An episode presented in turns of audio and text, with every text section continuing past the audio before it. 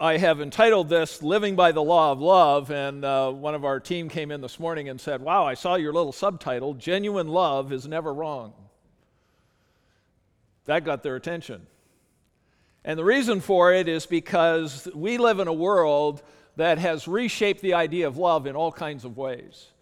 And you might question the reality of that whole idea is that love is never wrong because, boy, you've been through relationships where you thought love was there and it went terrible. Uh, we've been in situations where marriages thought that people loved one another and it hasn't worked out so well. We've had friendships where love just thought we thought was there but seemed to crumble and disintegrate under the pressure of expectations and demands that people had on one another.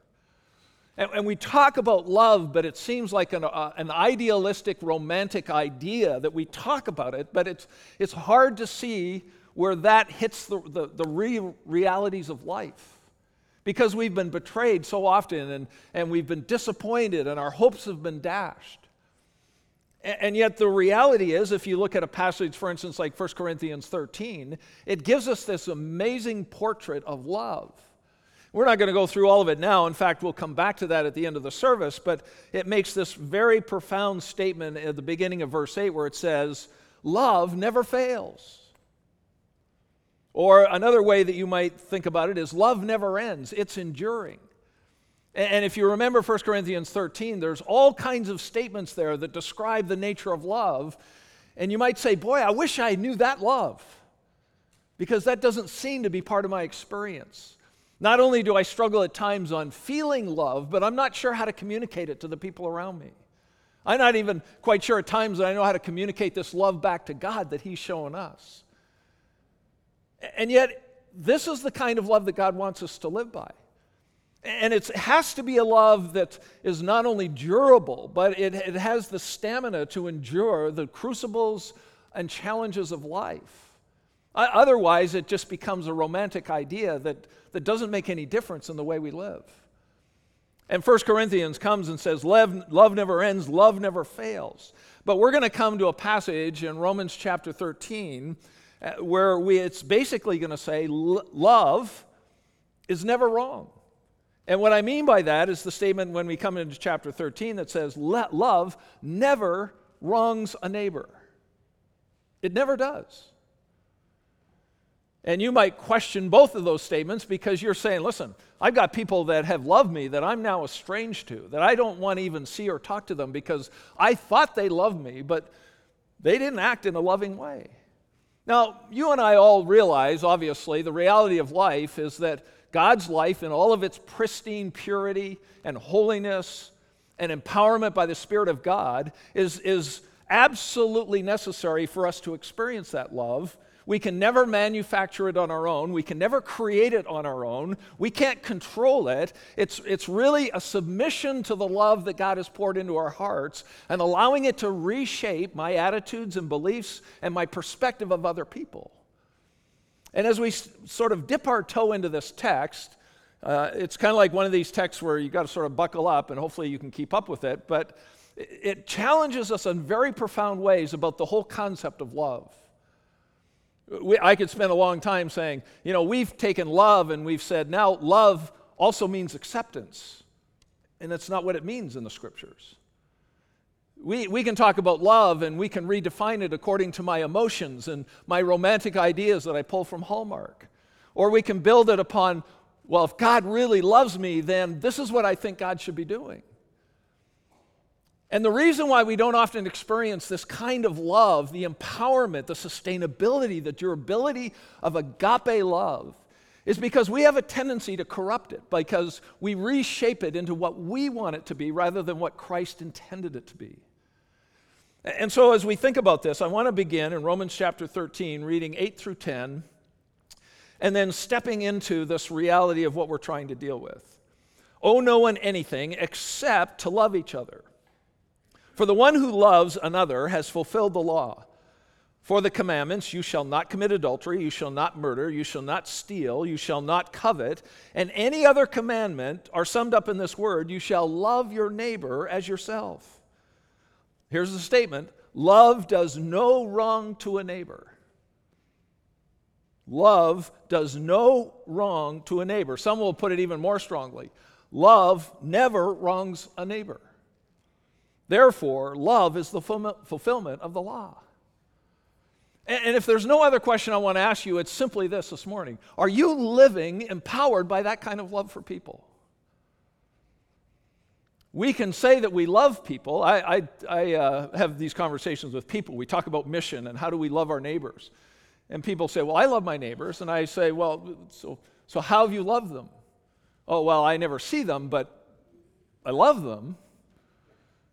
And it's easy to get into that mode, is, is that we think the absence of conflict means that we love people. And, and so, as we dip our toe into this passage, I, I want to remind you of it. We discover this in parenting too. Love is, can be very confusing to us. Uh, I was reading an article this week where the Vancouver province reported a story of the New York mad mother. Mrs. Williams Morris Friday paid a $55 traffic fine, which obviously was some time ago, um, for her 18 year old son uh, in court. And she paid it, then turned around and smacked her son. Uh, the magistrate, Charles Solomon, startled at this little maneuver by the mom and then kind of suddenly caught himself and gave a little grin and said, Ma'am, I'm going to reduce the fine by $10. And her response to him is, Well, that's nothing. Wait till I get home.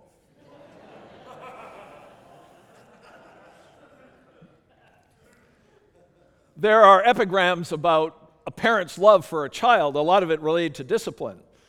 Everything else in the modern home is now controlled by the flick of a switch. Why can't our children be that way?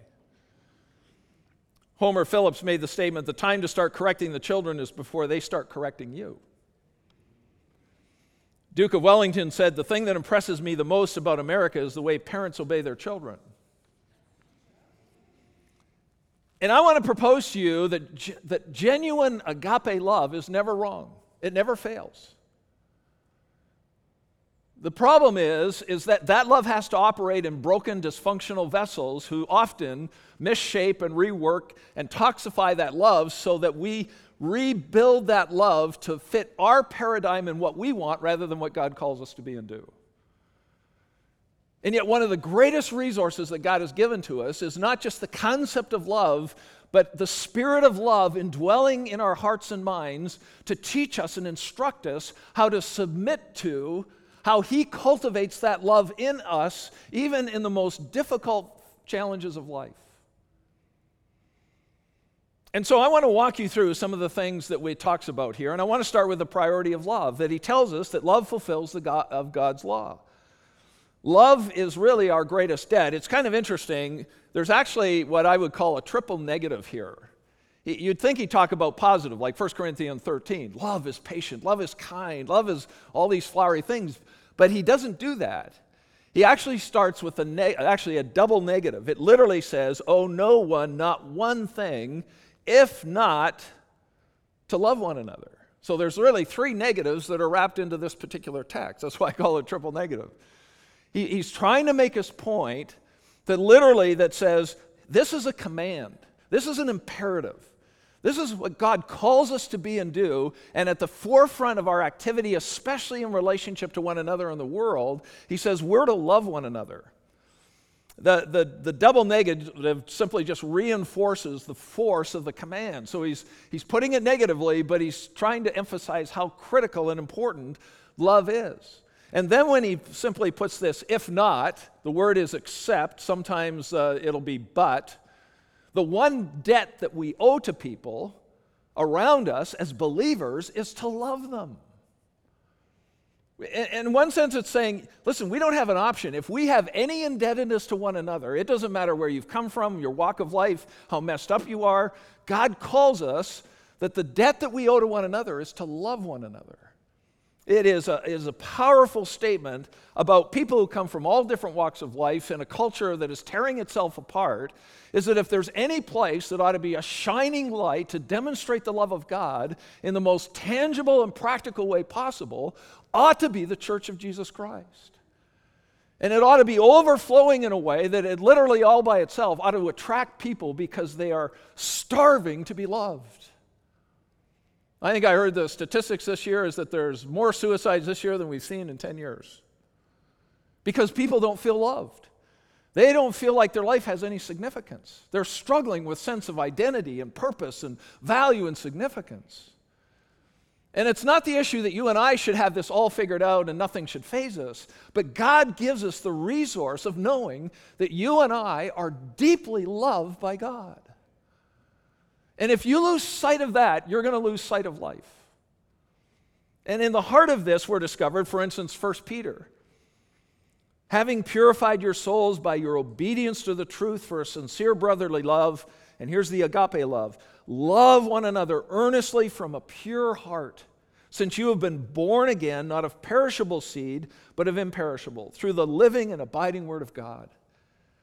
And because you put faith and trust in this Jesus who sacrificed his life for us, God gives you a resource that you will never have on your own efforts, that you will never discover anywhere in the world, is that God is giving us not only the experience of His love, but the capacity through His indwelling Spirit to love when it's way beyond our capacity on our own. And yet we struggle with it. We're not quite sure at times whether we should be loving or hating.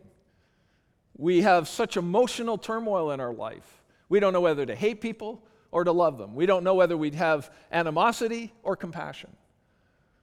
And if we get too far off the center of the gospel, we can get lost trying to figure out life apart from God's love. And there is nothing that you will discover that will be more frustrating than a Christian who doesn't know how to love. The priority of this love, and let me define it for you just briefly. I build it a lot off John 3:16. For God so loved the world that he gave his only begotten Son, that whoever believes in him should not perish but have everlasting life. So, to me, the pattern, the analogical pattern there is that love, God's love, is willing to sacrifice what is most precious to itself in order to respond to the deepest needs of others. I know we don't like the word sacrifice, but that's exactly what God did. He sacrificed Christ, his only begotten. I know that slams against often American Christianity. We like our rights, we like our privileges. And, and, sacrifice is not the hallmark of often our conversations. There's a, but this is the statement that comes out of Romans chapter 13. And if you look at the text, it's fascinating how it's worded. Oh, no, uh, not one thing to anyone except to love one another. For, um, sorry, for he who loves his neighbor has fulfilled it. Now, there's a little nuance here, and this is just so you can help see the scope of what Paul's talking about. The, the, if you look at like a New American Standard, it says, For he who loves his neighbor has fulfilled the law. ESV says, For the one who loves another has fulfilled the law. There's two words in Greek that talk about another. Uh, one word, and it's not used here, the word for another means another of the same kind. So if, if uh, someone says, Well, here comes another disciple, and that happened to be a disciple of Jesus along with the rest of them, that would be another disciple of the same kind. They're all committed to Christ and following him. So if they're coming in the boat, a boat and they were sailing over and someone says, There's another disciple, without clarifying it, they would probably mean another disciple of Jesus. But the other word that's used here means another of a different kind. So there's different passages, like in, for instance, uh, Luke in uh, the Gospel of Luke, it talks about one was a Pharisee going up to the temple to pray, and the other a tax gatherer. So he's different than the first one. One's a Pharisee, the one's different from him because he's a tax gatherer. And so the statement really here is, is that the reason why one uses the word neighbor is because when Paul says you need to love one another, he's clearly thinking about believers loving one another. But then when he says uh, this whole idea here for he who loves another is really the term for people that are not like them, that are different than them. So clearly, he hasn't focused this love that we ought to have as believers, but he's also extending it to people that live in the world, that aren't like us, that are different, that don't share the same faith. And so he's expanding this to say, listen, we have to have a deep, powerful priority to love one another regardless of our dysfunction and our brokenness. But that love is the same love that ought to be a love that we express to people in the world.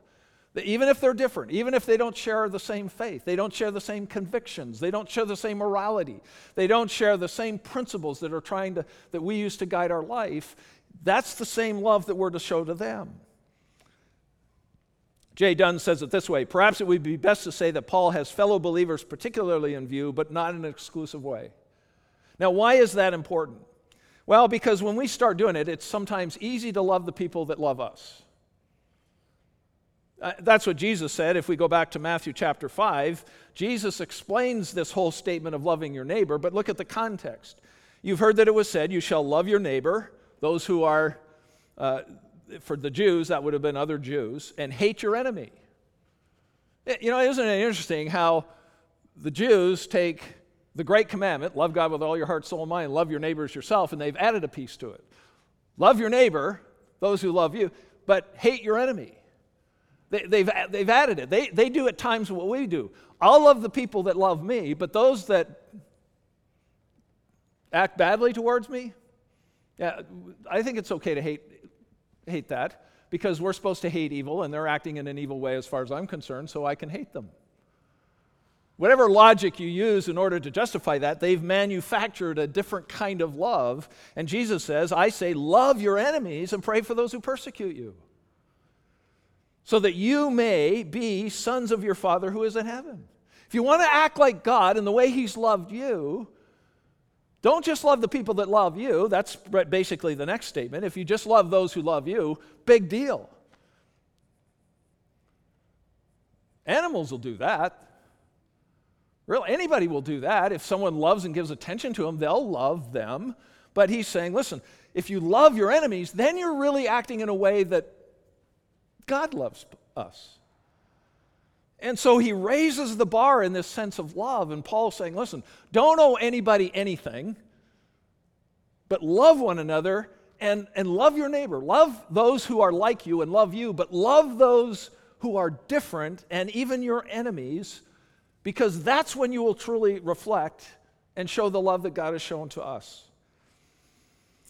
The principle of love is simply this that love fulfills the law. And the, ob- the objectivity of love is interesting because he immediately goes in and he starts giving a bunch of negative commands. I don't know why he does that. I wouldn't have done that. I would have gone to 1 Corinthians 13 says, listen, what you need to do if you're going to love one another is be kind, be patient, be enduring, bear all things, believes all things. That, that's, that's the way I would have done it, but he doesn't. He, he actually talks to these people and he talks about fulfilling the law. And we'll get to the negative commands in a minute. But what he tells me when he says it fulfills the law, and there's a lot of different ways we can look at this, is that God's love for Christians needs to be congruent, it needs to be equal to the idea of fulfilling the law. The reason I say that is what I've already mentioned is that love, this kind of love, fulfills the law, not our intuitions or um, our instincts. See, we can reshape God's love to say, well, I want I think I love someone or something, but if it, if it doesn't, if it isn't consistent with God's word, then it's not love anymore. It's not this kind of love. And he'll show, we'll show you that in a minute. Love is the fullest expression of the law, not our emotional attractions. The issue is love is not that it's faithful to how I feel, it's, it's faithful to God's word. It won't contradict God's word. Love fulfills the spirit of the law, not our personal hopes, dreams, or ambitions. That's when we start reshaping God's love, that if God really loves me, He'll give me what I want. If God really loves me, why would I be going through difficult times? We start questioning His love towards us when we're, He's not cooperating and giving us the desires of our heart. Love is the perfect manifestation of the law, not our personal convictions. It's amazing how Christians can develop convictions, and it's literally, well, if you love me and you love God, you're going to do exactly what I think you should do. And my response to that is, I don't remember God dying and putting you in charge. But that's exactly what happens. We start defining what love looks like for ourselves because we think our convictions are perfectly in line with God's heart. There's others here. Love will honor God's revelation, not our interpretation of it. A lot of that going on these days. People reinterpreting the scriptures to say that love is a lot different than what the Bible, I believe, says. But this love is always going to be consistent with God's word. So then it's not just the objectivity of love, but the obedience of love. He gives us four negative commands. And I wish we had time to go through all these. I, I know you're glad we don't, but, but I do want to point to it so you know. The four negative commands you shall not commit adultery. Well, that's, that's kind of one of the painful experiences of some people's lives. Oftentimes it gets defined, the reason why adultery is because there's problems.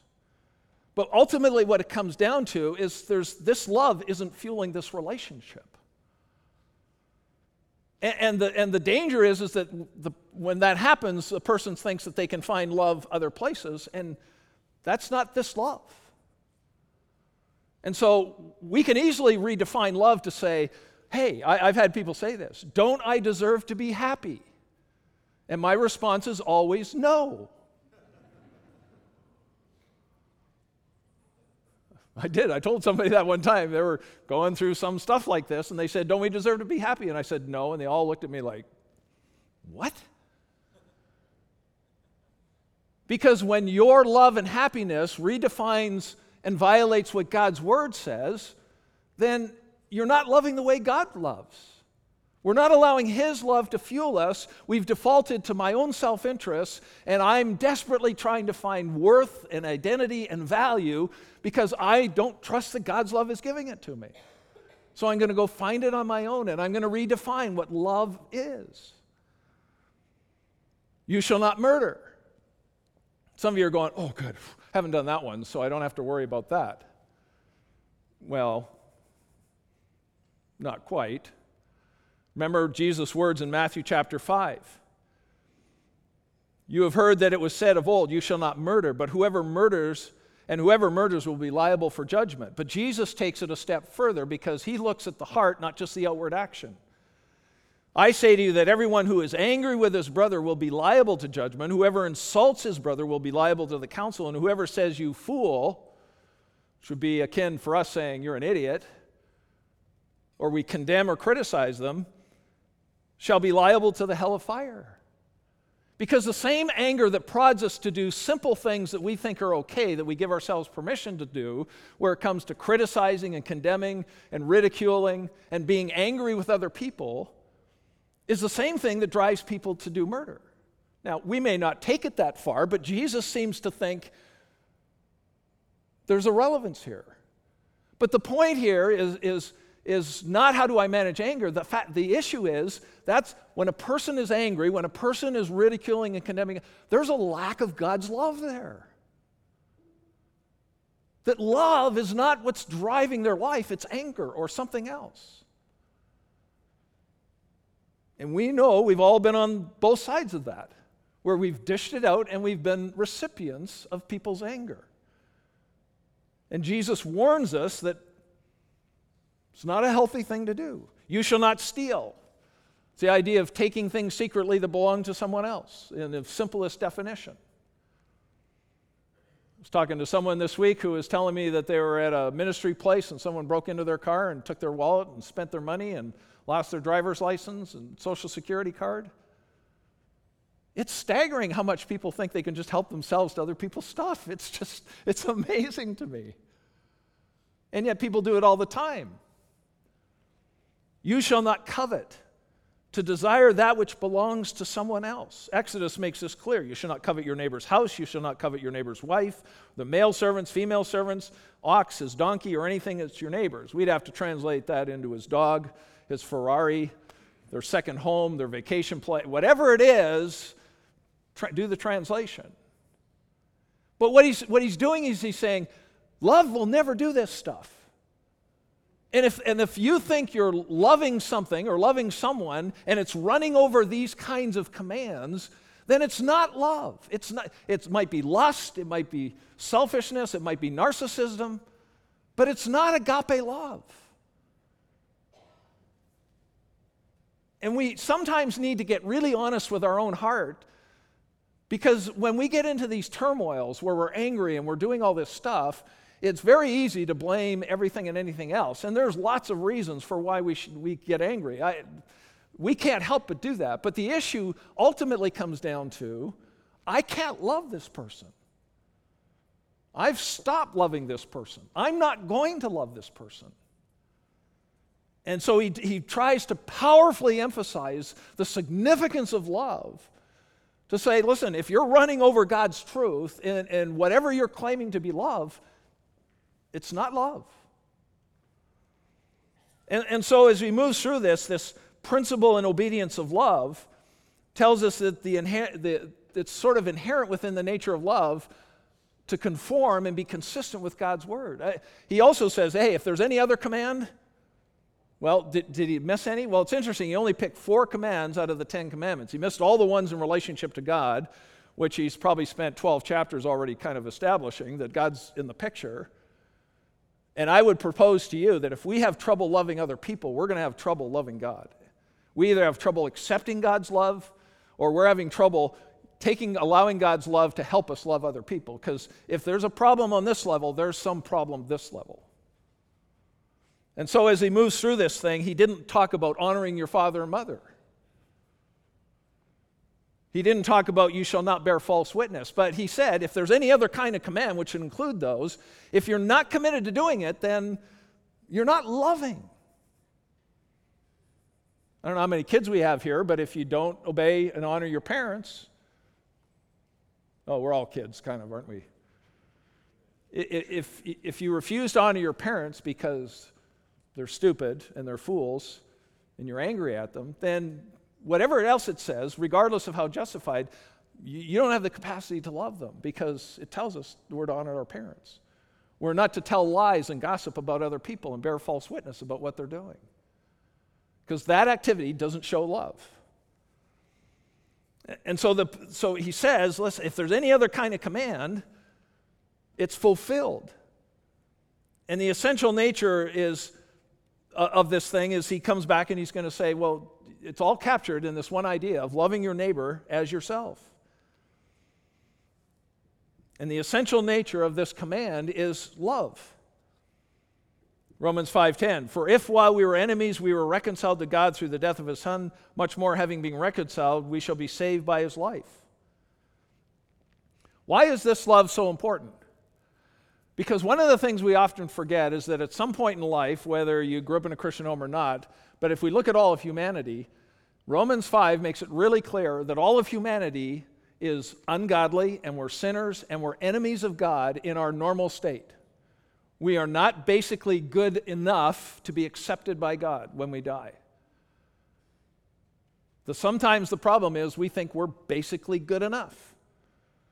And if you haven't got a long train wreck of a record in your life about doing a lot of horrible, bad, evil things, and you've got a kind of a squeaky clean kind of life where I didn't do drugs and didn't sleep around and didn't do that kind of stuff, we kind of think we're, a, it's very easy to get into a mode like, yeah, I'm not like, I'm, the, I'm kind of the Pharisee. I'm not like, thanks, Lord, that I'm not like them.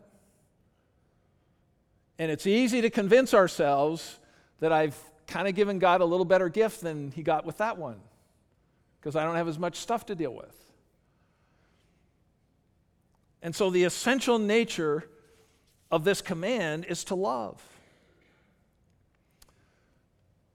What's so important about this is that when you go back to Matthew 5, you'll discover that the way God loves us is, is that He says, if you want to be perfect, if you want to follow the example of Christ, if you really want to, to emulate and conquer the brokenness in your own life and the brokenness in somebody else's life and the dysfunction in the way they live and the way they treat you, the way Jesus endured unjust suffering, is that we need to allow that the greatest debt that we owe one another is to love.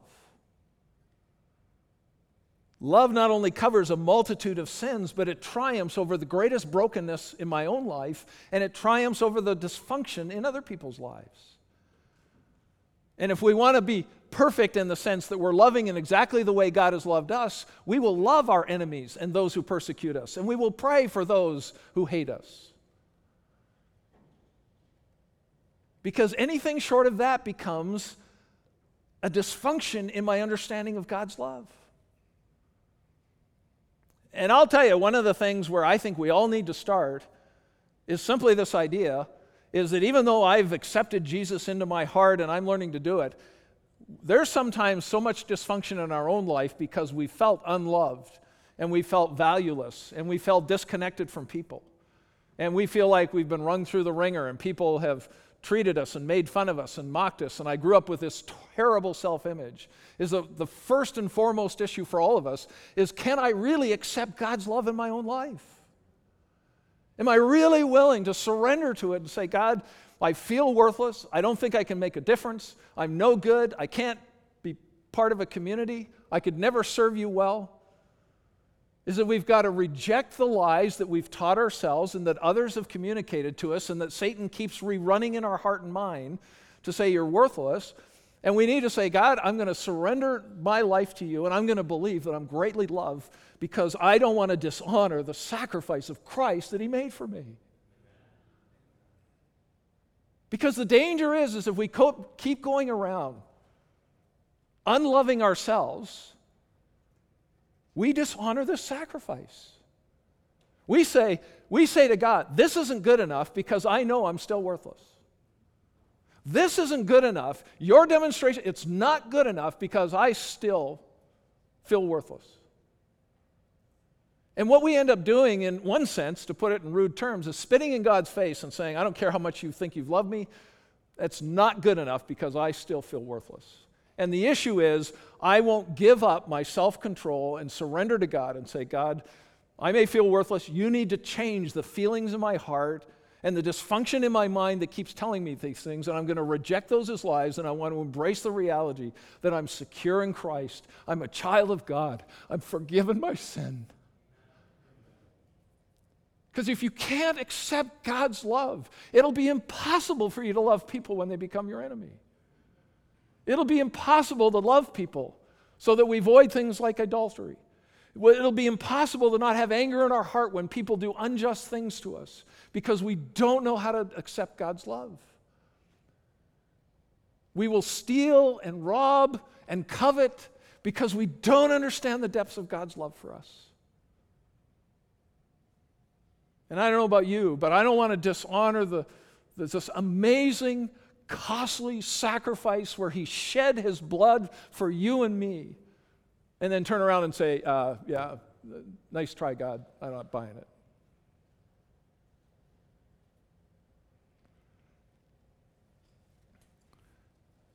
Do you remember 1 Corinthians 13? I'm, I'm going to walk you through that to finish. Because it, it does the same thing. It talks about the positive qualities of love but it also talks about what love is not. And it's the same kind of thing that Paul did in Romans 13. Paul spent most of his time saying, listen, if you want to understand love, it fulfills the law, and you got to remember that it won't violate these things. Because if it does, then it's not God's love, no matter how much you want to justify it. Just listen to the words here. And I want you to say, you, have, have you really understood God's love for you this way? If I speak in the tongues of men and of angels, but have not love, I am a noisy gong or a clanging cymbal. And if I have prophetic powers and understand all mysteries and all knowledge, and if I have the, all faith so as to move mountains, but have not love, I am nothing. If I give all away, or if I give away all I have, and if I've delivered up my body to be burned but not have love, I gain nothing. I, am not sure I can communicate it to you well enough this morning, but I, I hope that you can get a sense that if we don't understand this agape love and surrender to it in our own life and allow the Spirit of God to change our heart, that we can love way beyond what our own capacity is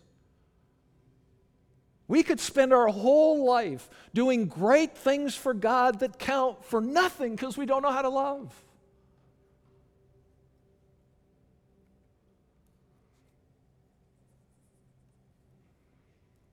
And then he goes into this list. Love is patient and kind. Why? Because God is so patient and kind with us.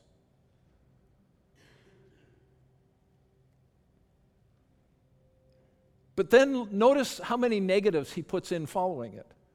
Love does not envy or boast. Now, it might be self love that's driving that, but it's not agape love. Love is not arrogant or rude. It does not insist on its own way. It is not irritable or resentful. It does not rejoice in wrongdoing, but rejoices with the truth. Love bears all things, believes all things, hopes all things, endures all things. Love never ends. And you're going to say, well, that's just kind of God's idealistic, romantic love about what it possibly could do, but that is not achievable. Good luck with that. If that's your posture, good luck.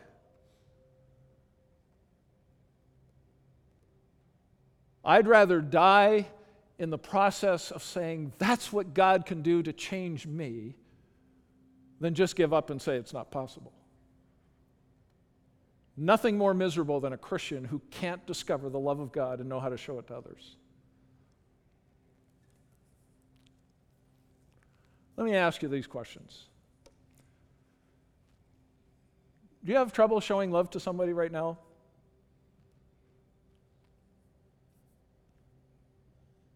Family member? Close friend? Spouse? You're getting irritable because nagging the ears off you? Friend, a coworker? Are you angry with someone in your life? Have you reacted to someone by insulting them because you believe they've acted selfishly? Have you criticized or condemned someone because you think they're foolish or just plain stupid?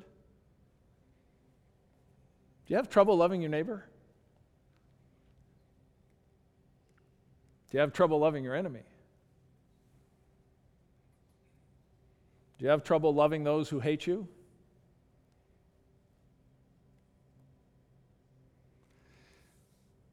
Gary Smalley, in his book DNA of Relationships, says, You know what? Nobody can make us feel or do anything that we don't allow them permission to do.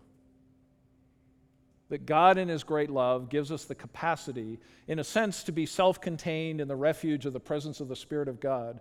That He's the one that's supposed to control my life and my reactions and my health and my spirit and my emotions. And when I allow other people to manipulate my life by what they do, I've given control over to them, not to the Spirit of God.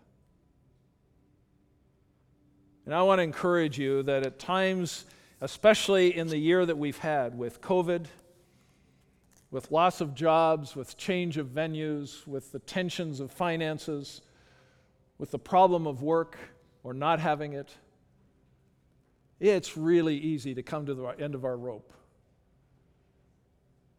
And the last thing that we often want to do is love people because we're feeling crushed to death under the weight of life. And for many of us, the clarion call to God is why doesn't somebody love me? And I think God's response to us is Dear child, I already have and I always will. And if it doesn't start with His love in our own heart and spirit, if you'll excuse the expression, life can end up being a living hell simply because we don't understand His love.